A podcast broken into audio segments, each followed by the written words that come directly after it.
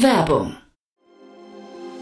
Sei dabei beim HTGF Family Day am 11. und 12. Juni in der Station Berlin. Für zwei Tage voller Inspiration und Business. Tauche ein in ein einzigartiges Netzwerkerlebnis mit bis zu 1500 Teilnehmenden. Erkunde das innovative Seed- und Later-Stage-Portfolio des Hightech Gründerfonds. Lass dich vom vielseitigen Programm inspirieren und knüpfe wertvolle Kontakte. Sichere dir jetzt dein Ticket. Mehr Informationen findest du unter www.family-day-htgf f.de.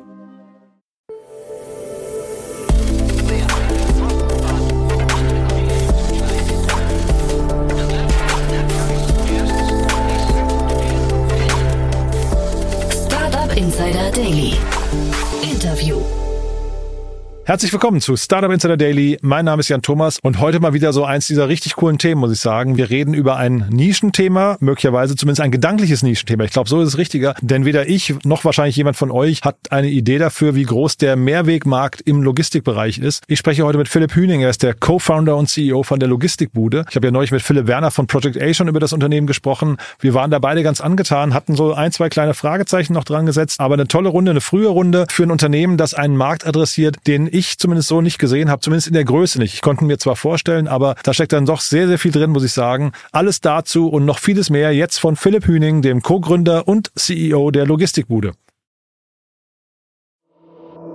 Startup Insider Daily. Interview.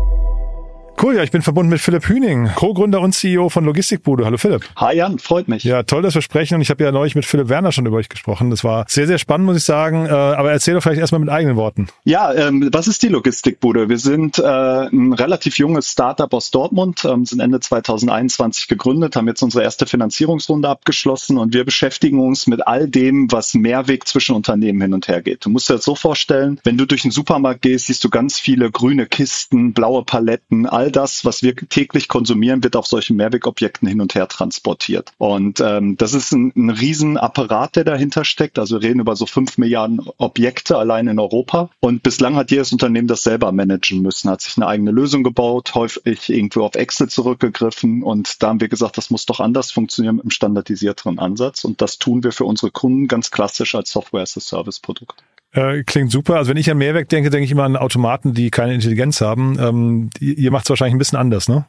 Ja, das ist das Erste, an das alle denken. Vielleicht ist der Begriff Mehrweg in dieser Welt, wo wir uns bewegen, gar nicht so typisch. Also die meisten reden von Ladungsträgern, Ladehilfsmitteln, Packmittel.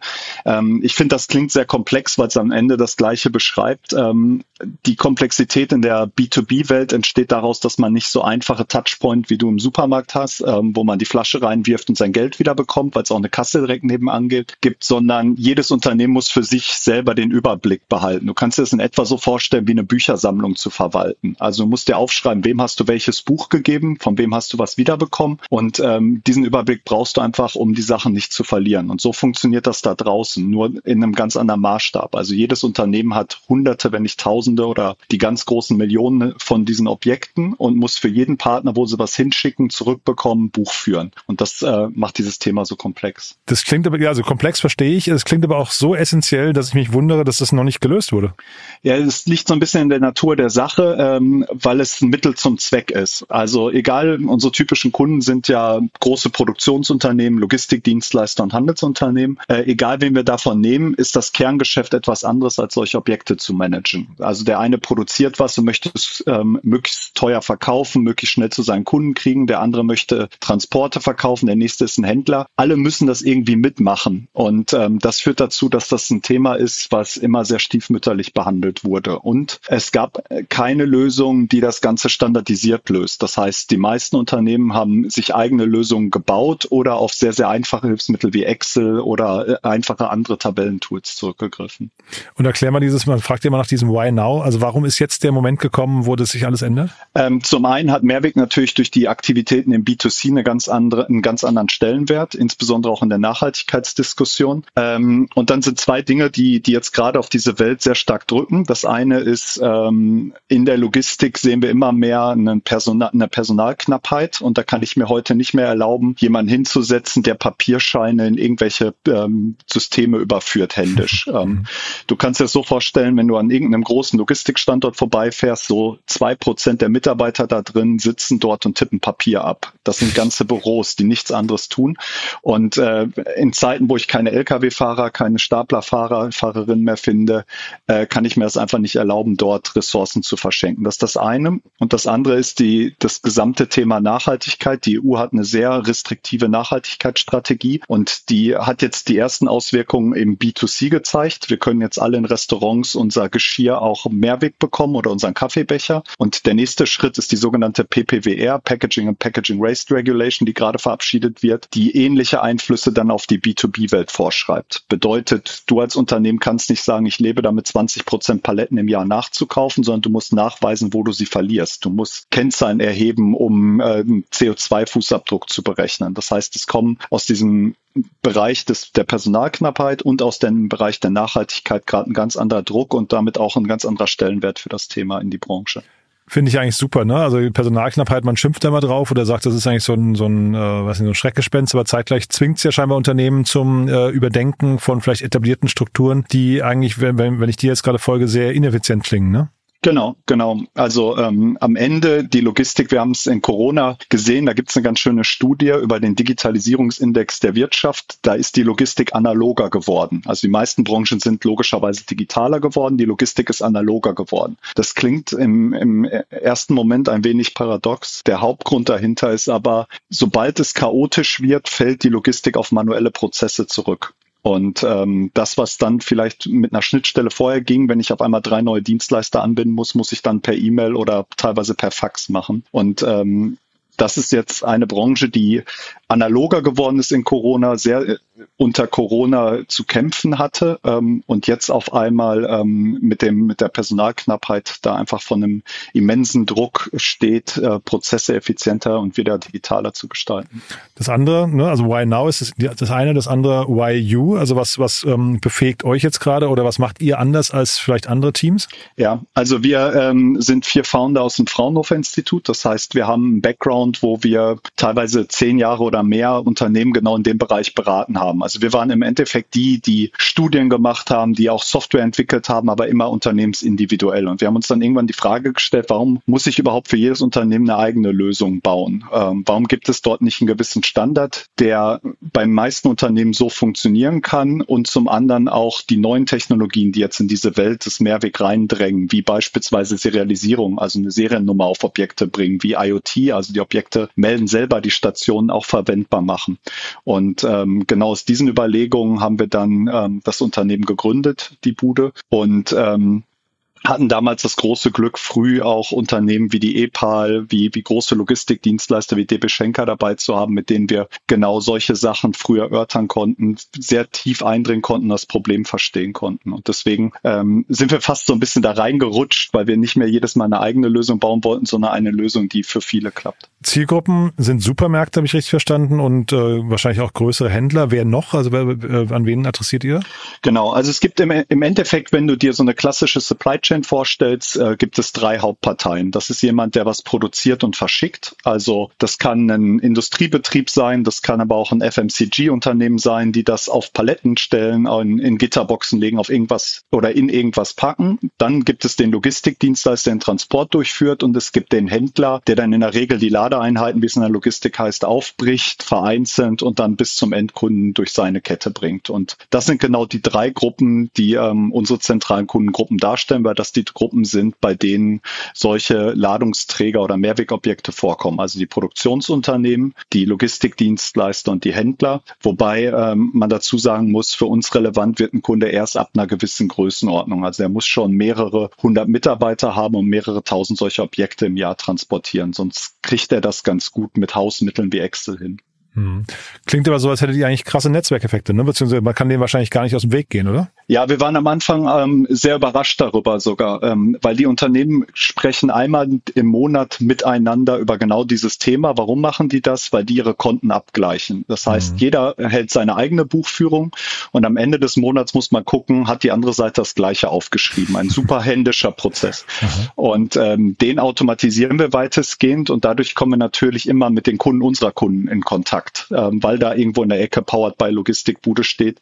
Wenn sie ein, ein digital digitales Dokument bekommen und eben nicht mehr irgendwie eine PDF, die sie dann ausdrucken und zurückfaxen, wie es heute vielmals noch der Fall ist.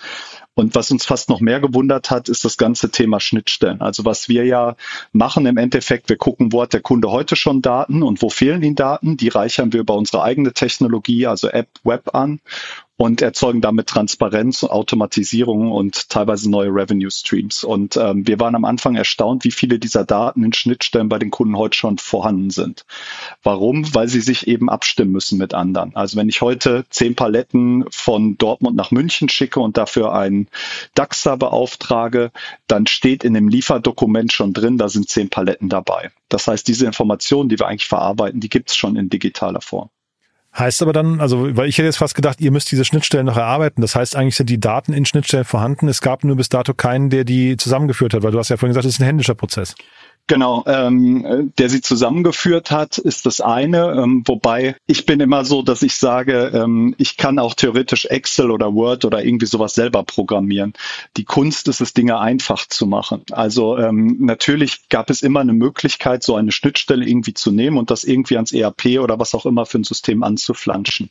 Das war aber immens aufwendig. Was wir tun, wir versuchen das Thema so einfach wie irgendwie möglich zu gestalten. Mhm. Also wenn ein Kunde so ein, man, man sagt dazu äh, CMR, also ähm, ECMR, einen digitalen äh, Lieferauftrag, ähm, dass man ähm, diese Dokumente im Prinzip eins zu eins verarbeiten kann. Das klar geht, aber äh, bei uns dauert es halt drei bis fünf Tage, so eine Schnittstelle zu bauen. Und der Kunde kann auch selber andocken, ohne dass wir überhaupt programmieren müssen, weil wir halt so einfache Datenmengen hin und her schicken. So, das klingt aber jetzt so, als hättet ihr eigentlich da so einen, so einen sehr, sehr lukrativen Markt mit einem großen Kundenbedürfnis, ähm, regulatorischer Rückenwind. Was sind jetzt so die Herausforderungen für euch gerade oder ist es ein glatter Durchmarsch? Ich glaube, das Startup, was einen glatten Durchmarsch macht, äh, muss man erst mal sehen. Also mhm. Wir sind sehr zufrieden, wie die ersten knapp zwei Jahre jetzt gelaufen sind. Mhm. Ähm, was, was sind für uns die nächsten Schritte? Ähm, wir haben ja gerade eine Finanzierungsrunde gemacht, obwohl wir ähm, auf unserem Konto noch ein paar Euro liegen hatten. Äh, der Hintergrund ist einfach der, was uns jetzt hilft und helfen muss, ist Gründererfahrung. Wir kommen alle eher aus einem technischen Background. Ähm, uns interessieren jetzt Erfahrungen wie einfaches Beispiel. Wir werden jetzt äh, das Marketing überarbeiten, also Website, Infodecks, Pitchdecks, all solche Sachen. Da müsste ich bei Null anfangen, Agenturen zu suchen, müsste mit zig Pitches von denen anhören und wird wahrscheinlich die mit den besten Verkäufern nehmen. Jetzt haben wir ein Netzwerk uns reingeholt, was genau diese Erfahrung reinbringt und sagt, hey, mit denen kann man gut zusammenarbeiten. Damit mhm. habe ich das damals gemacht. Und mhm. genau das sind jetzt die Schritte bei uns. Wir haben ein Product Market Fit und jetzt geht es bei uns wirklich darum, das Ganze zu skalieren und dabei halt auch auf Erfahrungen zurückzugreifen von Leuten, die sowas gemacht haben und zum anderen auch auf Netzwerke, die für uns natürlich auch bei den jetzt eingestiegenen Investoren ganz spannende Unternehmen dahinter mitbringen. Sag mal in dem Kontext was zu eurem Namen. Ich habe mich mit Philipp äh, so ein bisschen drüber unterhalten. Ich meine, der Name klingt ja irgendwie ganz, ganz griffig natürlich, aber er klingt auch sehr deutsch, ne? Genau. Wobei man muss dazu sagen, die, die weltweite Logistik geht sehr stark von Deutschland aus. Also wenn man sich äh, die Unternehmen wie, wie ein DAXA, ein Schenker, ein Kühne und Nagel anguckt, die sitzen alle in Deutschland. Mhm. Ähm, und wir haben auch zumindest einen europäischen Internationalisierungscheck am Anfang gemacht. Also es haben auch die Engländer und die Spanier verstanden, dass es irgendwas mit Logistik aus Deutschland zu tun hat. Wie sprechen das heißt, die das aus, bitte?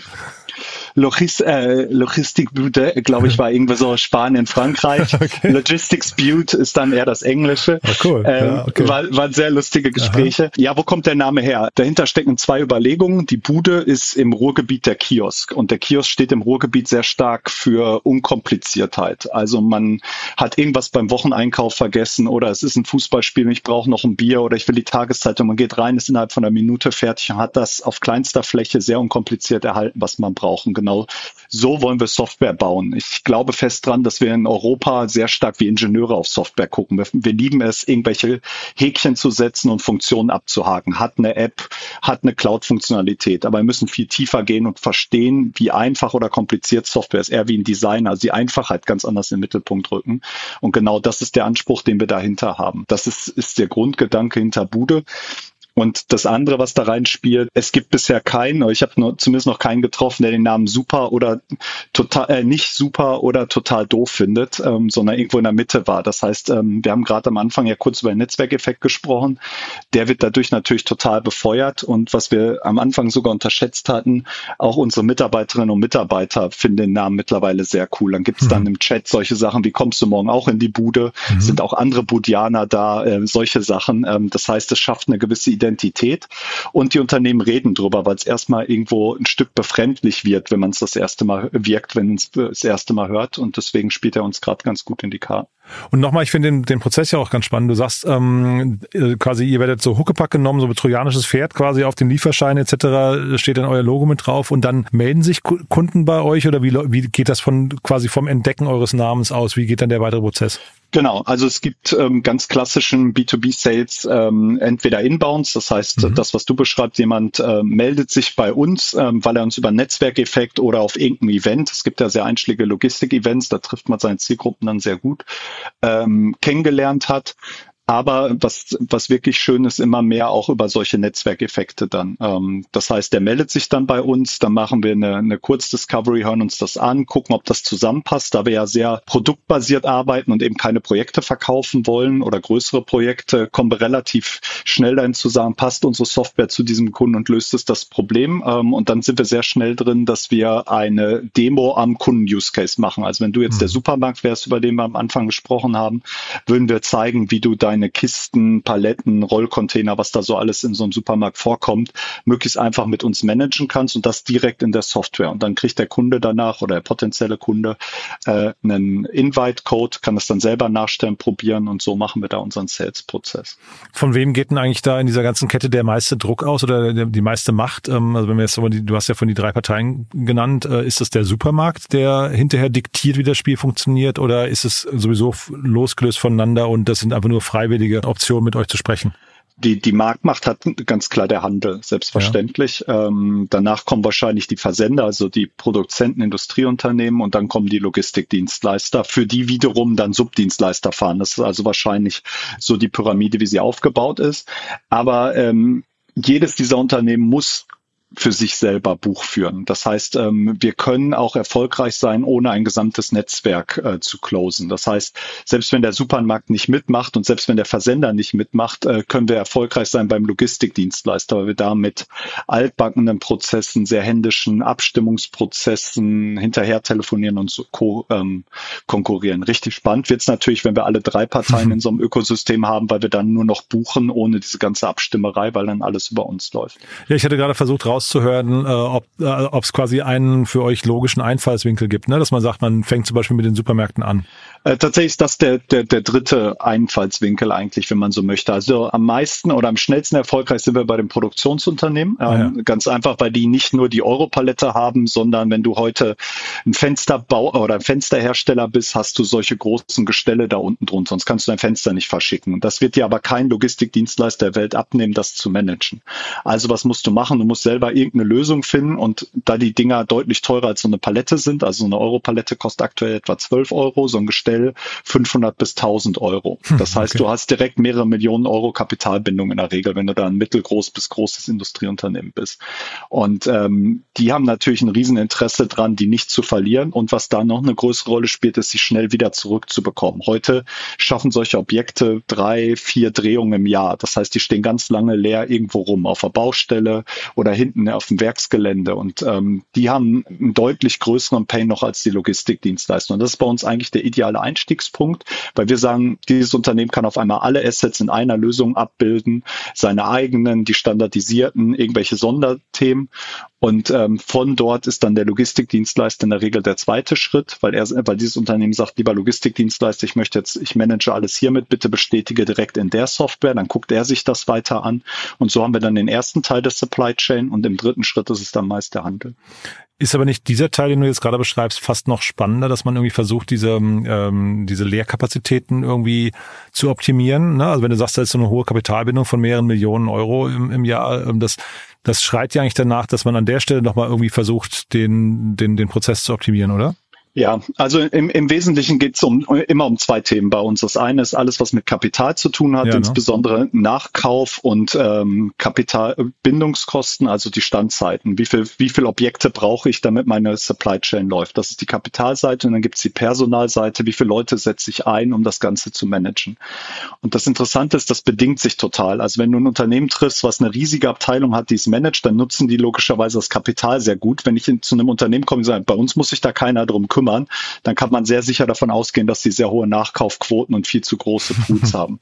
Ähm, und das sind immer die beiden Hebel. Und ähm, da hast du vollkommen recht, dieses Thema Umlaufgeschwindigkeit, wie es dann im Fachjargon heißt, also wie kriege ich es möglichst schnell wieder. Da haben wir gewisse Logiken. Wir schicken automatische Erinnerungs-E-Mails. Wir machen zeitbasierte Mietmodelle für unsere Kunden, also dass die pro Tag, dass es länger auf einer Baustelle steht, dann prozentual mehr bezahlen, als ähm, nur über eine Pfandgebühr oder sowas zu gehen. Der Hebel ist mit Abstand der größte in jedem Projekt und der ist auch für die Nachhaltigkeit ähm, der größte Hebel. Wir haben das mal ausgerechnet.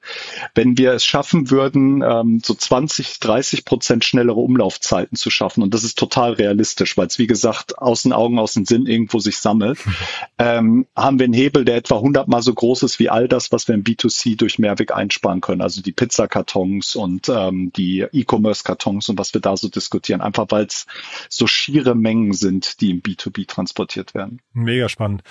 Seht ihr euch dann auch perspektivisch im Finanzierungsbereich? Ist das ein Thema für euch? Aktuell machen wir da auch aus BaFin-Gründen und Co. Äh, einen, einen weiten Bogen drum. okay. ähm, also so Themen wie irgendwie Schuldverschreibung und sowas, das wollen mhm. wir bewusst nicht tun. Ähm, aber es kann perspektivisch ein spannendes Thema werden, ähm, aus einem einfachen Grund. Ähm, die, die ganzen Mehrwegprozesse funktionieren wie ein Netzwerk. Also die klassische Logistik ist immer eine Kette, also von A nach B nach C nach D konsumiert. Wo wir uns bewegen, sind Netzwerke. Das heißt, überall entstehen irgendwo Guthaben, Schulden, Bedarfe, Überbestände. Heißt, es kann total logisch sein, von einem Unternehmen Müller zum Unternehmen Schmidt was zu transportieren, obwohl die sich gar nicht kennen. Nur weil die mhm. gerade nah beisammen sind und wir diese Daten haben. Das heißt, das ist für uns interessanter zu sagen, bevor wir das finanziell lösen. Ich ähm, optimiere deinen Prozess, indem ich sage, fahr es nur drei Häuser weiter, anstatt es von Dortmund nach München zurückzufahren, um da deine Schulden auszugleichen, weil zufällig in deiner Nachbarschaft ist jemand, der an deinen Kunden eigentlich liefert. Ähm, da sehen wir deutlich größeres Potenzial. Ähm, bei allem, was irgendwo den finanziellen Bereich angeht, da gibt es gute Player, da gibt es etablierte Unternehmen, da denken wir dann eher Richtung Partnerschaft. Und ich höre raus, dass quasi die Standards in der ganzen Branche geben das her. Ne? Also das heißt, wenn du sagst, man kann es eben, statt dass man zurückschickt, drei Häuser weiterfahren, das ist, weil das eben alles standardisiert ist.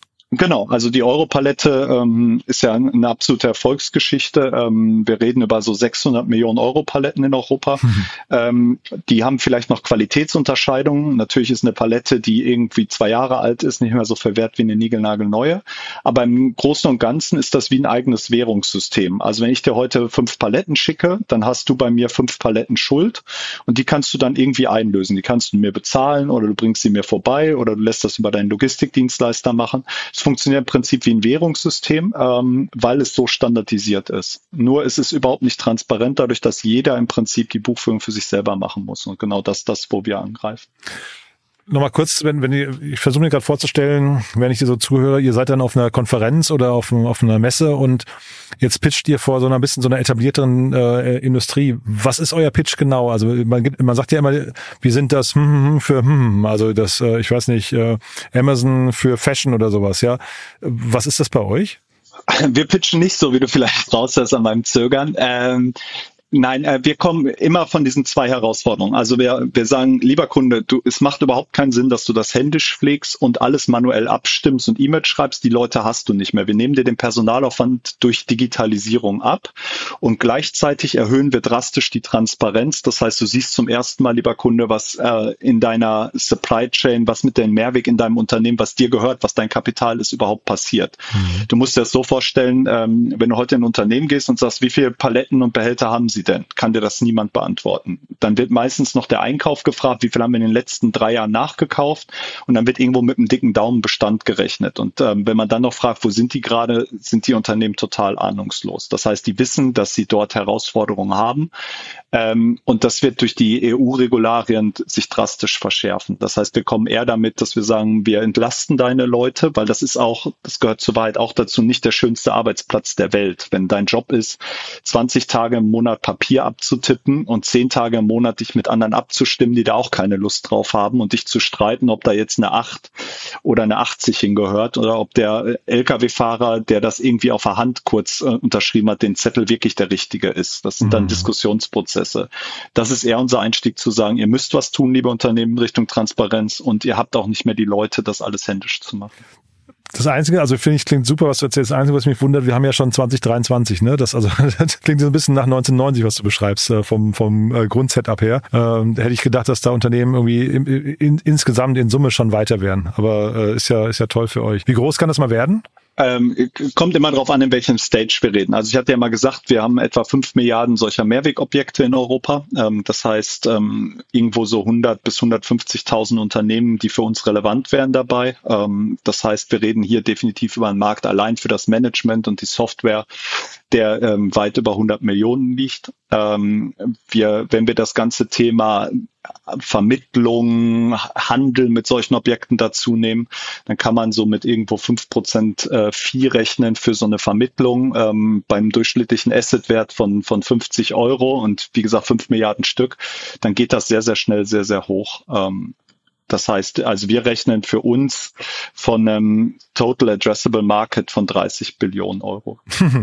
Das ist ein Wort. Cool, Philipp. Weltweit. Dann, ja, ja, finde ich, klingt, klingt wirklich cool, muss ich sagen. Äh, bin, bin sehr gespannt, wie das bei euch weitergeht. Äh, haben wir für den Moment was Wichtiges vergessen? Nee, ich glaube nicht. Ähm, vielen Dank für, für die Zeit, für das Interesse. Äh, es ist ja auch so ein bisschen unsere Mission, dieses Nischenthema ein wenig bekannter mhm. zu machen. Äh, du ja, hast ja also viele die, Fragen die gestellt. Die Marktgröße, die du gerade genannt hast, klingt nicht nach einem Nischenthema. Ja, also das finde ich ja schon mal, ist ja schon nochmal ein Wort, muss ich sagen. Ja aber keiner weiß, wie, äh, wenn man durch den Supermarkt geht, also wenn der ein oder andere Hörer, Hörerin äh, nächstes Mal durch den Supermarkt geht mit offenen Augen und mal guckt, wie viele Behälter, Gestelle, Paletten da überhaupt rumstehen, mhm. so einem einfachen Markt ähm, und so, eine, so ein bisschen ein Feingefühl entwickelt für dieses Thema, ähm, dann ist schon was geschafft. Ähm, und wenn er dann noch Probleme hat, äh, sowas selber zu managen, sehr gerne einfach bei uns melden. Ja, aber ich glaube, nur vom Schauen im Supermarkt, äh, da hat man wenig Hebel, ne? Als, als Konsument, glaube ich. Es ist schon cool, dass jemand wie ihr sich dann mit so einem Thema beschäftigt. Finde ich, finde ich super super. Wer darf sich denn bei euch melden? Prinzipiell jeder. Also wir sind ein sehr offenes Unternehmen. Wir haben auch ähm, beispielsweise mit der Deutschen Telekom verschiedene Partnerschaften schon eingegangen, wo wir sagen, das, was wir nicht gut können, wie zum Beispiel Konnektivität oder IoT oder solche Sachen, da partnern wir. Generell ist das ein spannendes Thema. Ähm, jeder Investor ist auch herzlich willkommen, auch wenn wir gerade die Runde ja mit einem sehr schönen Setup fertig äh, gemacht haben. Und ansonsten Unternehmen, jedes Unternehmen, was ein Thema im Mehrweg hat, sehr gerne melden. Ähm, wenn das kein potenzieller Kunde ist, wissen wir aber zumindest, an wen wir vermitteln entwickeln oder welche Partner in Frage kommen. Und wir fahren da sehr stark Community-Gedanken. Super. Philipp, ganz lieben Dank, dass du da warst. Weiterhin viel Erfolg. Und ja, ich würde sagen, wenn es bei euch Neuigkeiten gibt, sag gerne Bescheid, ja? Machen wir, Jan. Danke für deine Zeit und dein cool. Interesse. Bis dann. Ciao. Ciao. Startup Insider Daily, der tägliche Nachrichtenpodcast der deutschen Startup-Szene. Ja, das war also Philipp Hüning, der Co-Gründer und CEO von der Logistikbude und das war echt ein cooles Gespräch, ne, muss ich sagen. Irgendwie, irgendwie ganz anders, ne? Äh, hat man gar nicht so auf dem Schirm gehabt, zumindest ich nicht. Ich vermute ihr auch nicht, wie groß dieser Markt ist. Ziemlich abgefahren und ich finde auch, wie Philipp das erklärt hat, das klingt alles sehr plausibel und sehr durchdacht, muss ich sagen. Also ich bin wirklich sehr gespannt, wie groß das Ganze wird. Klang jetzt erstmal so, als hätten sie da wirklich so einen, so einen Markt gefunden, der eigentlich nur darauf wartet, wachgeküsst zu werden und der anscheinend gigantisch ist. Also ja, wir, wir bleiben dran. Vielleicht ist Philipp demnächst mal wieder hier und wir sprechen über die nächste Runde oder über die nächste große News. Bin sehr sehr gespannt. Äh, klingt auf jeden Fall so, als könnte da noch was kommen. Wenn es euch gefallen hat, wie immer die Bitte gerne weiterempfehlen. Vielleicht kennt ihr jemanden, der oder die im Logistikbereich unterwegs sind oder der oder die genauso wenig Ahnung haben von Logistik und äh, genauso erstaunt sind wie ich, wie groß dieser Markt ist und hier mal reinhören sollten. In beiden Fällen vielen Dank fürs Weiterempfehlen und ansonsten euch einen tollen Tag. Nicht vergessen, wir haben eine tolle Webseite, eine tolle Plattform, die wir bauen mit allen Startups, die wir hier im Podcast vorstellen und noch viel, viel mehr. Ich glaube insgesamt weit über 5000 Startups schon mit ihren jeweiligen Gründungsteams, den Investoren, Business Angels, ganz vielen Podcasts, wo die Startups auftreten. Seit kurzem auch Events, die wir euch empfehlen, wo ihr dann sehen könnt, welche Speaker oder welche Startups da präsent sind. Dazu natürlich jede Menge Nachrichten, großes Jobboard und vieles mehr. Ihr seht, wir bauen die Infrastruktur für die deutsche Startup-Szene und ich glaube, das wird richtig cool. Ihr könnt euch das anschauen, kostenlos unter www.startupinsider.de und falls ihr Lust habt mitzuarbeiten, schaut euch unsere Karriereseite an. Wir suchen immer nach guten Leuten, die Lust haben, uns auf unserem Weg zu begleiten. Auch das gerne weiterempfehlen. Dafür vielen Dank. Euch einen tollen Tag und vielleicht hören wir uns nachher nochmal wieder und falls nicht nachher, hoffentlich spätestens morgen. Bis dahin alles Gute. Ciao, ciao.